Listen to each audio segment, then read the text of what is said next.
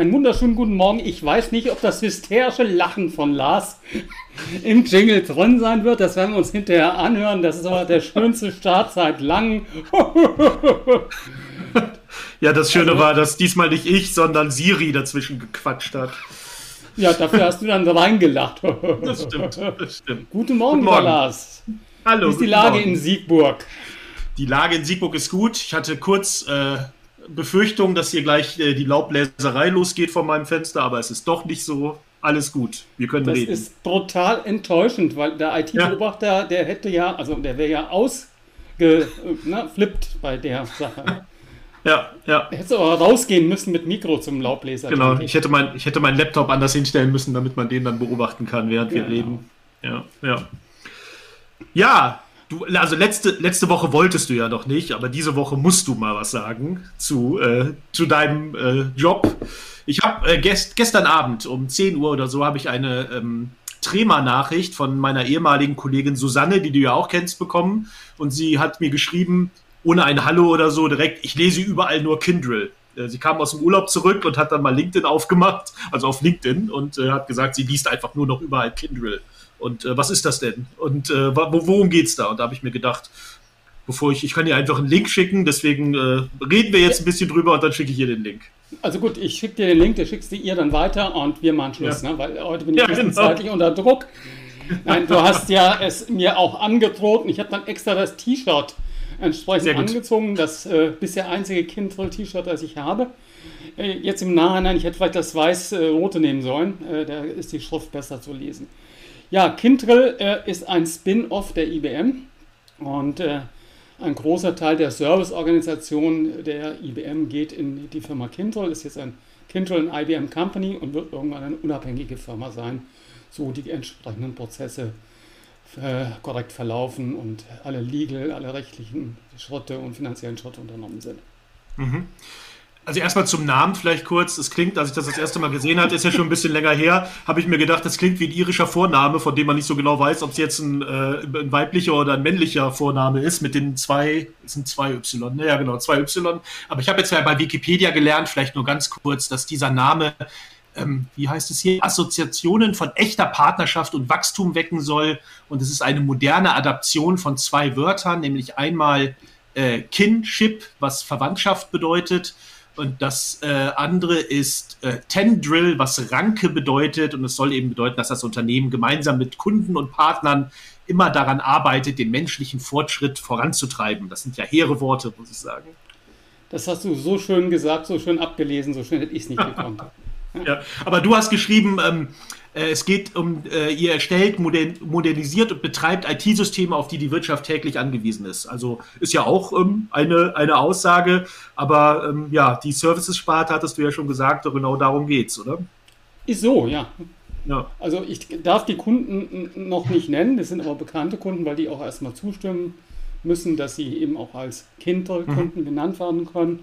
Aber äh, wenn du an Frankfurter Flughafen gehst und siehst da Flieger äh, aufsteigen, dann hat das was mit Kindle zu tun.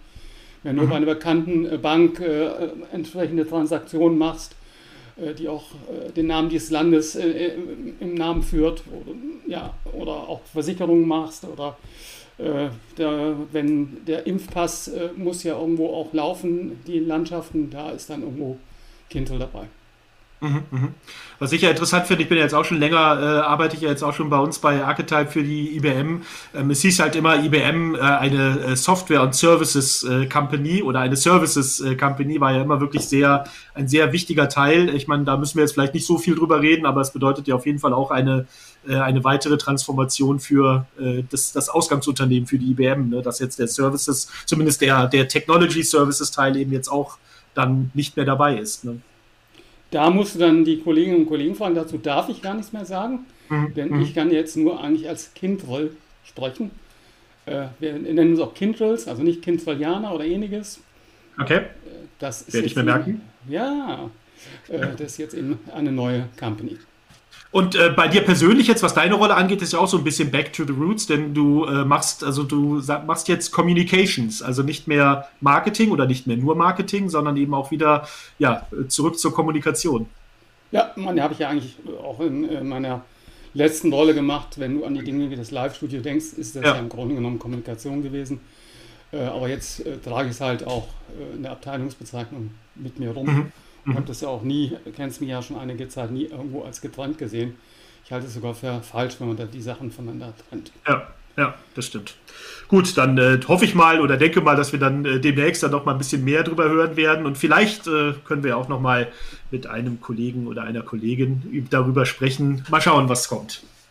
Ja, du kennst auch die einen oder anderen. Also ja. Babs Koch erinnerst du dich vielleicht noch? Ja, das habe ich auch auf LinkedIn gesehen, genau. Mit der hatten wir ja früher auch Sie zu tun. Ist, ja. ja, ja, aus alten Lotus-Zeiten. Sie ist genau. kennt wie viele andere auch, ja. Und ansonsten sind wir jetzt halt dabei, den ganzen Laden aufzubauen.